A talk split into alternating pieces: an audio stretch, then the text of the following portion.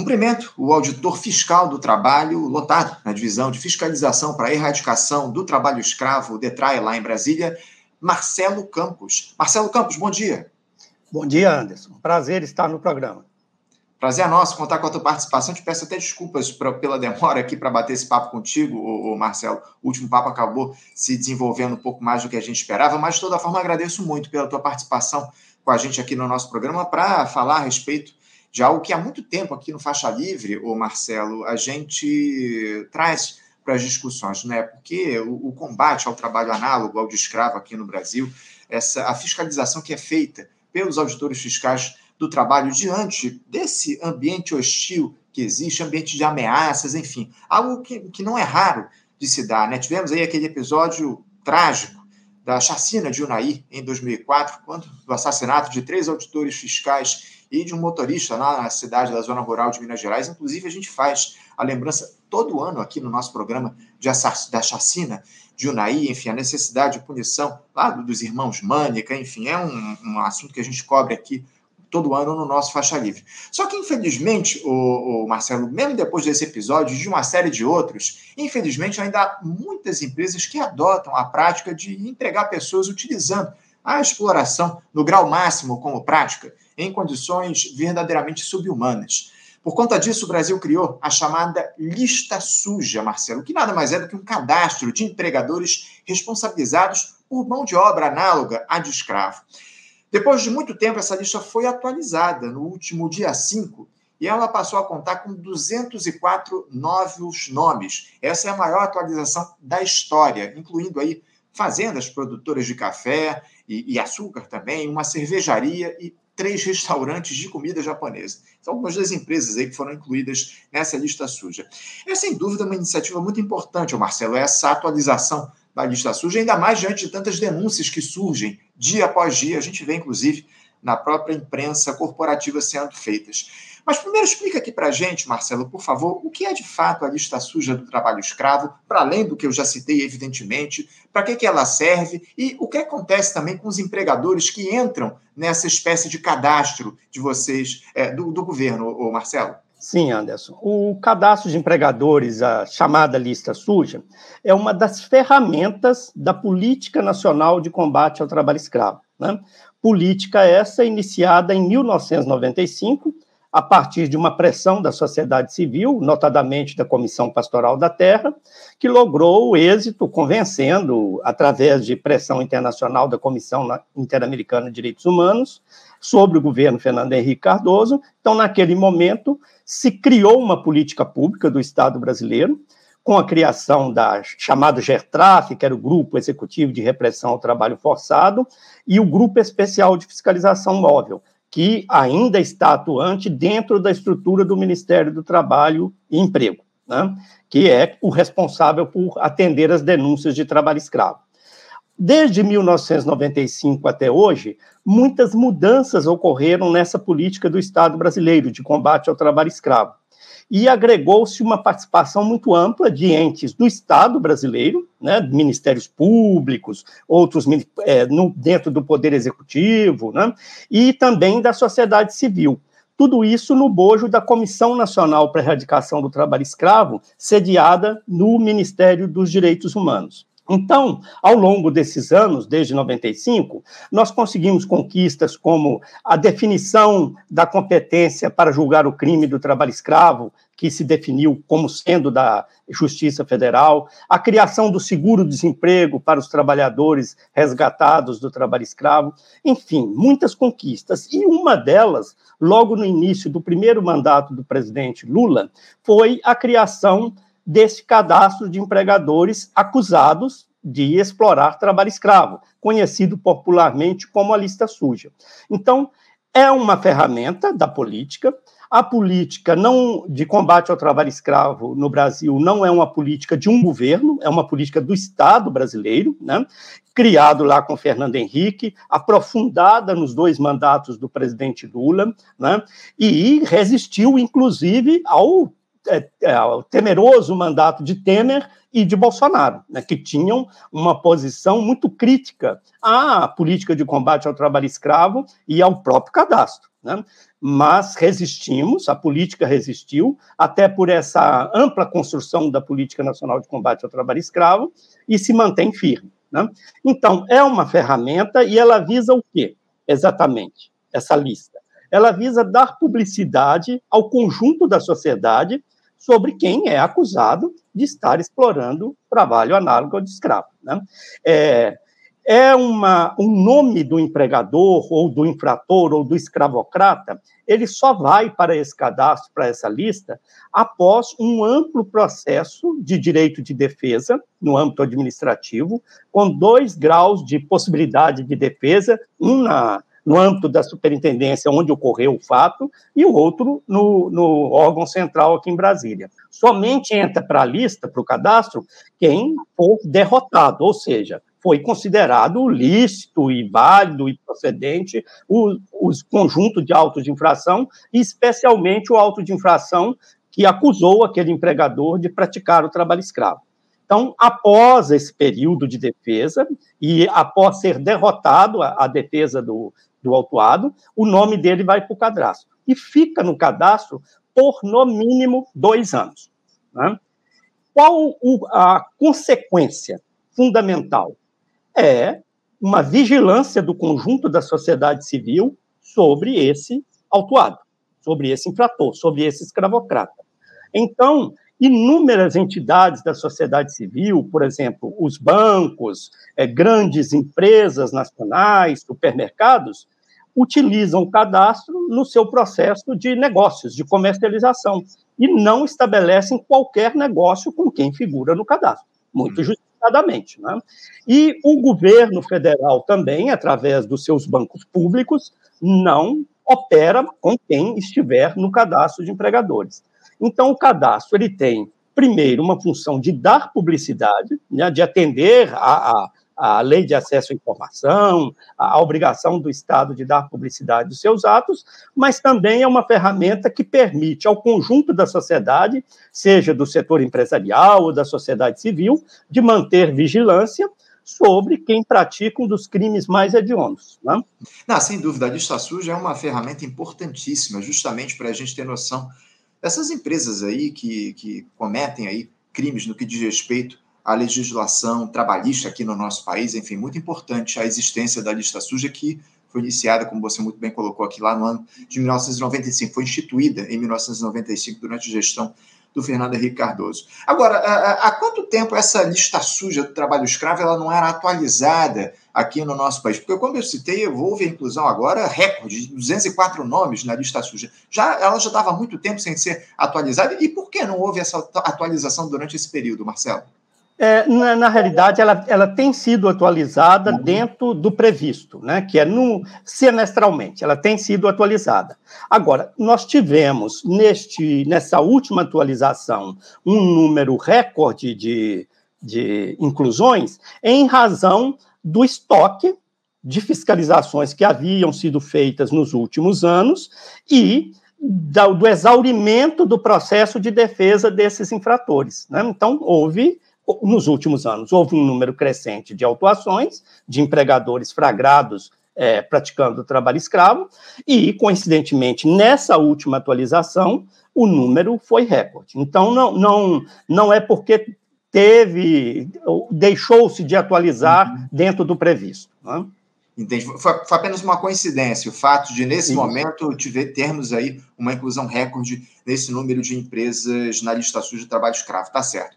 Agora, o, o, o Marcelo, uh, há alguma região do país onde há maior, uma maior incidência de trabalho análogo ao escravo? E, e qual é o tipo uh, de, de, de episódio vocês mais se deparam justamente nessa fiscalização vocês, auditores fiscais do trabalho, fazem justamente nesse sentido de coibir o trabalho análogo ao escravo no nosso país? Qual é a principal prática que vocês observam na maioria das vezes? E, e se há uma região do país onde há uma, uma, uma ocorrência maior é, de trabalho análogo ao escravo?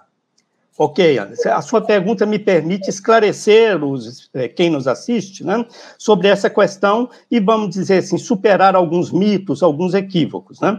É, veja bem, é, inicialmente é importante que a gente é, estabeleça aqui qual é o conceito de trabalho análogo de escravo. Né? O que é trabalho análogo de escravo contemporâneo? Ele, a partir das convenções internacionais da OIT e outras ligadas aos direitos humanos, todas acolhidas pelo é, pelo ordenamento jurídico brasileiro, é, está, vamos dizer assim, é, expresso no artigo 149 do Código Penal. Né? Então, que foi atualizado é, a partir dessa política pública iniciada em 1995, porque a redação anterior, lá da década de 40 do século passado, era uma redação ambígua que não permitia é, condenar ou, ou investigar ninguém. Então, o artigo foi atualizado e ele diz basicamente que o trabalho análogo de escravo no Brasil pode ocorrer em quatro hipóteses. Né? A primeira, o trabalho forçado, que é quando alguém é forçado, seja por uma pressão psicológica, física ou até por armas e violência, a trabalhar, né? a fazer um trabalho. A servidão por dívida, que é quando alguém é ilegalmente enredado em um processo de endividamento e quando ele tenta sair, tenta parar de trabalhar, o patrão chega, o, capataz, o, o pistoleiro e diz: "Não, você vai trabalhar enquanto não pagar a dívida". E não consegue pagar a dívida e, portanto, continua trabalhando, né? A jornada exaustiva é outra hipótese, que é quando o trabalhador ele é obrigado a trabalhar para além das suas forças físicas. Isso pode acontecer em duas dimensões. Na dimensão é, dentro do horário previsto de jornada, ou seja, dentro de um período de oito horas, dependendo da atividade, por exemplo, cortar cana. Né? Se você ficar cortando cana oito horas sem parar, você vai morrer de exaustão. Né? Então, mesmo numa jornada legal de oito horas, você pode ter um sistema de trabalho que te leve à exaustão, e aí seria uma hipótese de trabalho escravo. Ou então, te colocar para trabalhar 14, 16, 18 horas por dia, sem um intervalo de 11 horas para você dormir e recuperar as forças, sem descanso no final de semana, também é jornada exaustiva. E nós fazemos, temos muitos casos de jornada exaustiva. E por último, a hipótese predominante na caracterização do trabalho escravo, que é a degradância das condições de trabalho. O que é a degradância? É um conjunto de, vamos dizer assim, supressões de direitos da vítima que vão colocá-la numa situação de desumanidade, de absoluto aviltamento da sua condição como trabalhador, como sujeito de direitos. Né? Porque o que distingue um trabalhador contemporâneo no capitalismo daquele trabalhador também no capitalismo, no período do Império, ou mesmo lá do período colonial, é que o trabalhador, naquele período, era legalmente escravo, nem, nem pessoa humana era considerada, era uma mercadoria. E hoje, quem trabalha a partir da, da, conquista dos direitos laborais, é um sujeito de direitos. Né? Os direitos conferem a ele dignidade e o distingue de um escravo. Então, é, uma vez suprimido o conjunto dos direitos, e vou é, detalhar para você o que pode ser uma degradância. Né? Por exemplo, um trabalhador que é levado de, da Bahia para colher café no sul de Minas. É arregimentado ilegalmente por gatos, com promessas enganosas de bom salário, boa alimentação, bom alojamento. Vai para Minas Gerais. Quando chega em Minas Gerais, ele descobre que já está endividado pela viagem que fez, cujos despesas deveriam ser garantidas pelo empregador.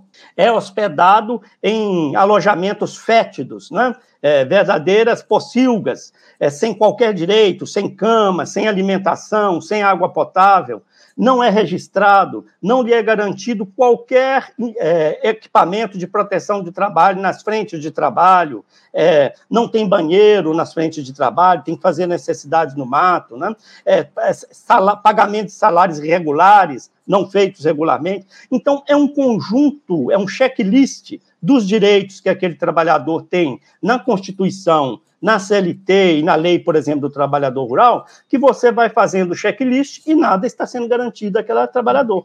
Então, é uma condição de degradação imposta à vítima, né, que tem como consequência o cometimento de uma indignidade contra ele. Né? Então, essas são as quatro hipóteses de trabalho escravo, e elas são encontradas na maioria das vezes, mais de uma hipótese num caso concreto. Então, tem caso concreto que você encontra uma, duas, três hipóteses de trabalho análogo de escravos. Basta uma hipótese para caracterizar o crime. Né? É, este fenômeno do trabalho escravo, ele, infelizmente, ele pode ocorrer em qualquer atividade econômica no Brasil, inclusive na área urbana e inclusive no trabalho doméstico. Então, pode ocorrer em qualquer setor da sociedade brasileira. E eu digo, infelizmente, e isso tem uma explicação razoável. Né? Nós, como eu disse inicialmente, é, vivenciamos uma história aqui no Brasil de mais de 300 anos de escravidão clássica né, onde as pessoas, especialmente os afrodescendentes ou os negros capturados na África que eram trazidos para aqui, eram, eram tratados como coisa, como objeto, como mercadoria. Né? E isso é, terminou oficialmente, legalmente, em 1888, mas, infelizmente, é, as coisas não acabam assim por um toque de mágica, como poderia imaginar a princesa Isabel ao assinar a Lei Áurea. Né? A, a, os escravos foram libertados, mas nenhuma indenização receberam. Eles acabaram por se manter inseridos nos processos produtivos de, da mesma forma como estavam no dia anterior à libertação dos escravos. Né? E isso produziu, ao longo das décadas e até hoje, né, uma cultura de negação do direito das pessoas que trabalham por parte do setor patronal. Né? Uhum. E aí você vai ter possibilidade de trabalho escravo em amplos nos mais diversos setores, rurais ou urbano, doméstico, né? e é claro, é, respondendo à sua pergunta inicial. Infelizmente, não é possível você dizer com precisão, é, por exemplo, potencialmente, qual é o número de escravos que existe atualmente no Brasil, hoje. se eu fosse responder para você hoje. Porque não existe uma pesquisa, não, é um crime, e crimes são feitos de forma escondida, né? ninguém é, estou escravizando alguém. Né? Mas, e nós trabalhamos, basicamente, no combate a essa prática com denúncias. Né? Então, onde os setores é, sociais são mais organizados, onde há uma melhor dinâmica, nós recebemos maior, maior número de denúncias daquele setor. Né? E também naqueles locais onde nós estamos mais bem organizados para combater o crime, na superintendência, em determinados estados, em articulação com os parceiros, Ministério Público do Trabalho, Ministério Público Federal, Advocacia da União, Polícia Federal e Rodoviária, onde há uma melhor articulação, chegando denúncias, você vai atender um maior número de denúncias e vai ter um resultado melhor. Né? Então, por exemplo, se você pega a atualização do cadastro, Minas figura como a principal, com 37 inclusões. Alguém poderia perguntar ou inferir: olha, Minas é o estado que mais escraviza no país. É errado. Né? Não, não é correto. Por quê? Na realidade, Minas obtém esse resultado porque tem uma equipe específica no Estado de combate ao trabalho escravo, amplamente articulada com os entes estatais e com a sociedade civil. Então, é a partir de uma melhor organização das instituições, você obtém melhores resultados. É, e há muitos desafios em torno disso, infelizmente ainda, o Marcelo, até porque a quantidade de servidores trabalhando aí como auditores fiscais de trabalho tem se reduzido ao longo dos últimos anos aqui no nosso país, né, Marcelo? É uma realidade que a gente tem observado não só é, em relação aos auditores fiscais de trabalho, mas em uma série de setores do serviço público federal aqui no nosso país, né? Essa, essa redução do número de profissionais trabalhando por conta, evidentemente, de aposentadorias, enfim, da ausência de concurso público, algo que é, é, é histórico aí ao longo desses últimos anos na gestão Bolsonaro, isso foi uma tragédia, foi ampliado, a gente trata muito disso aqui no nosso programa. Agora, o, o Marcelo, eu queria trazer uma outra questão aqui a baila. É, vocês observam muitos episódios, você disse que a cada a, a, dois anos depois dessas empresas entrarem nesta lista suja, elas podem deixar essa a lista do trabalho análogo ao escravo. Vocês veem muitos episódios de reincidência dessa, de, de episódios de trabalho análogo ao escravo a partir dessas empresas que já fizeram parte da lista suja e outra. Vocês, auditores fiscais do trabalho, fazem algum tipo de, de trabalho de conscientização para alertar mesmo os trabalhadores a respeito dessas práticas que podem ser consideradas análogas à de escravo aqui no nosso país? Ainda há muito desconhecimento nesse sentido, Marcelo?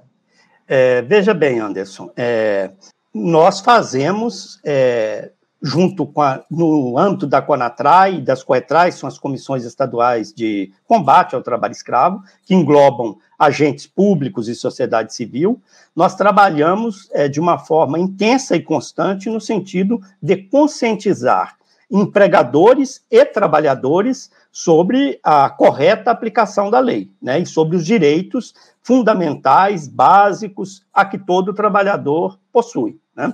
Então, há sempre é, uma política do Ministério do Trabalho e das instituições no sentido de fazer essa conscientização. Né?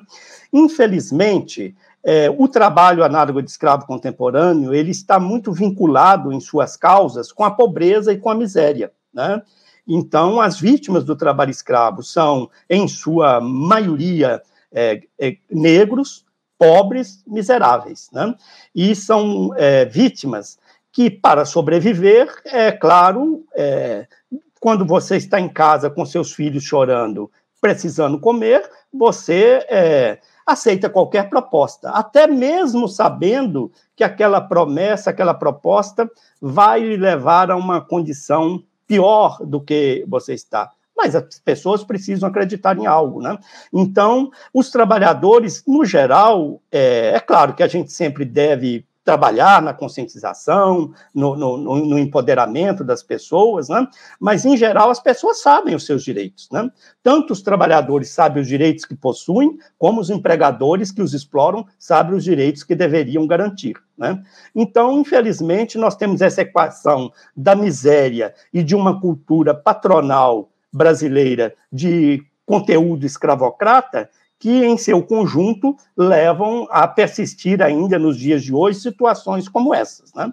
Então, é, nós fazemos a, a, a, o processo de conscientização, mas nós temos a obrigação constitucional e, e institucional de dar respaldo as denúncias que nos chegam e fazer a fiscalização. Fiscalização essa, Anderson, que não é feita apenas pela Auditoria Fiscal do Trabalho. As equipes, quando vão em campo, elas são multi-institucionais. Então, vamos nós da auditoria, procurador do Ministério Público do Trabalho, do Ministério Público Federal, advogado da União, né? é, Polícia Rodoviária ou Polícia Federal, né? Então, é, são amplas instituições, nós temos muito cuidado, né? atuamos com muito critério, porque nós sabemos as consequências para um empregador ao ser flagrado explorando trabalho escravo. E são consequências adequadas, porque é um crime, é um crime imperdoável, né? E que tem é, realmente que ter uma coerção adequada. Mas somos muito criteriosos, apesar de setor patronal, ou mesmo durante o governo Temer e Bolsonaro, termos sido acusados de inventar os casos de trabalho escravo. Né? É, nós, os nossos relatórios, cada ação fiscal que caracteriza uma situação de trabalho escravo é produzido um circunstanciado relatório que fica à disposição dos entes públicos, das é, instituições de controle e da sociedade civil, né, para verificar realmente a, a, a situação encontrada. Né? E você tocou numa, num, num, aspecto interessante anteriormente, quando você disse do baixo é, número de auditores fiscais do trabalho. É verdade. Hoje nós estamos com menos da metade do número de cargos né, possíveis de serem preenchidos. E isso foi não, não foi é, à toa que aconteceu. Isso foi uma política deliberada a partir do governo Temer e governo Bolsonaro de esvaziar o número de auditores. Porque se você tem menor número de auditores, você vai ter menor número de fiscalizações, né? E a fiscalização do trabalho, ela não cuida só do trabalho escravo, ela cuida do trabalho escravo, do trabalho infantil, da, da atrasos de salário, não recolhimento de FGTS, questões da saúde segurança, né? Então, é um mundo a ser fiscalizado e o poder, o Estado, o governo, os governos a quem eu mencionei, numa política deliberada de enfraquecer a categoria, de enfraquecer a instituição que, com previsão internacional, na Convenção 81 da OIT e na Constituição Federal, tem que fazer a fiscalização e garantir a rigidez da legislação trabalhista. Sem dúvida. É um ataque continuado que a gente observou ao longo dos últimos anos ao serviço público federal aqui no nosso país. Ah, o, Marcelo, só faltou uma coisa, é, a respeito da reincidência. Vocês observam ah, reincidência em relação às empresas que já entraram nessa lista e depois de dois anos acabaram saindo? É, ok. Anderson, nós temos dois tipos de reincidência. Nós temos essa que você se referiu, que é a reincidência de um mesmo escravocrata, um mesmo empregador, repetir a, a prática. Temos casos, mas eles são, vamos dizer assim, quase que simbólicos em relação ao total de empregadores flagrados. Né?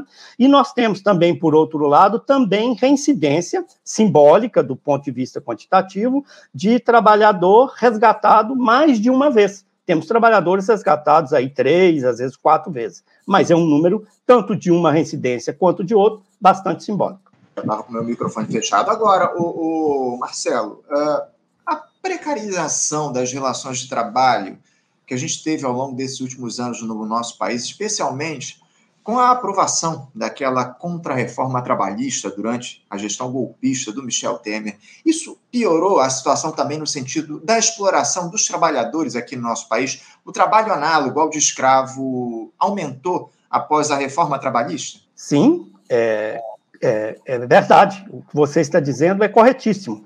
A reforma é, trabalhista ocorrida no governo Temer, mas de alguma forma também aprofundada no governo Bolsonaro, ela teve esta característica, né, que é uma característica de, vamos dizer, fragilização da, da, da, legislação trabalhista. Né?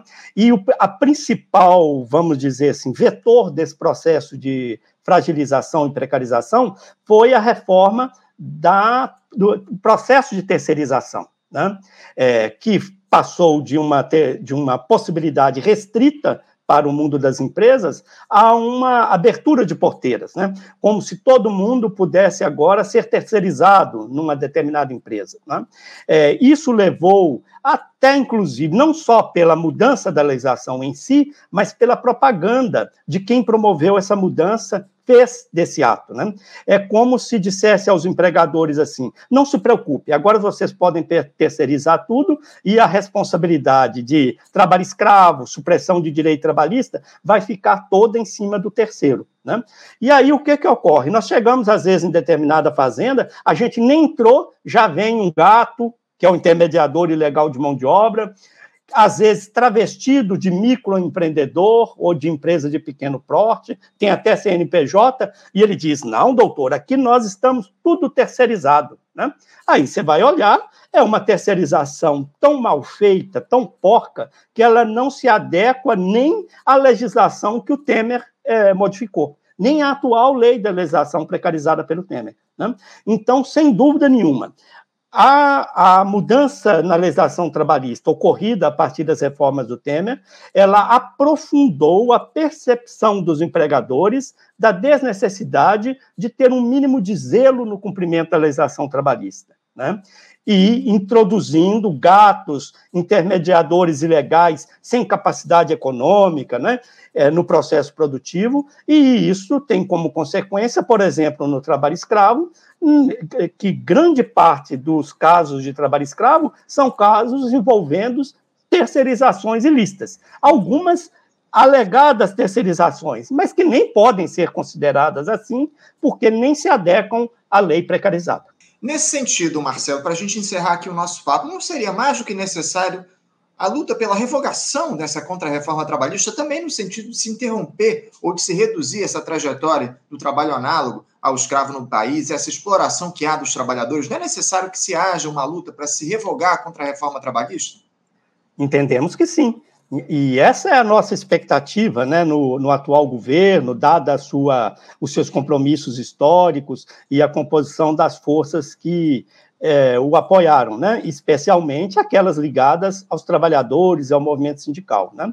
Há processos em discussão né, nesse início de governo, sendo empreendidos, né? e a nossa expectativa é que sim, é que é possível que se avance no sentido, dentro das, da conjuntura histórica e das possibilidades, de uma readequação e de uma revisão, especialmente naquelas, naquela legislação e naqueles dispositivos que comprovadamente hoje demonstram que foram feitos e introduzidos para precarizar, né? E que tem como consequência situações limites, como superexploração do trabalho, que chegam à condição análoga de escravo.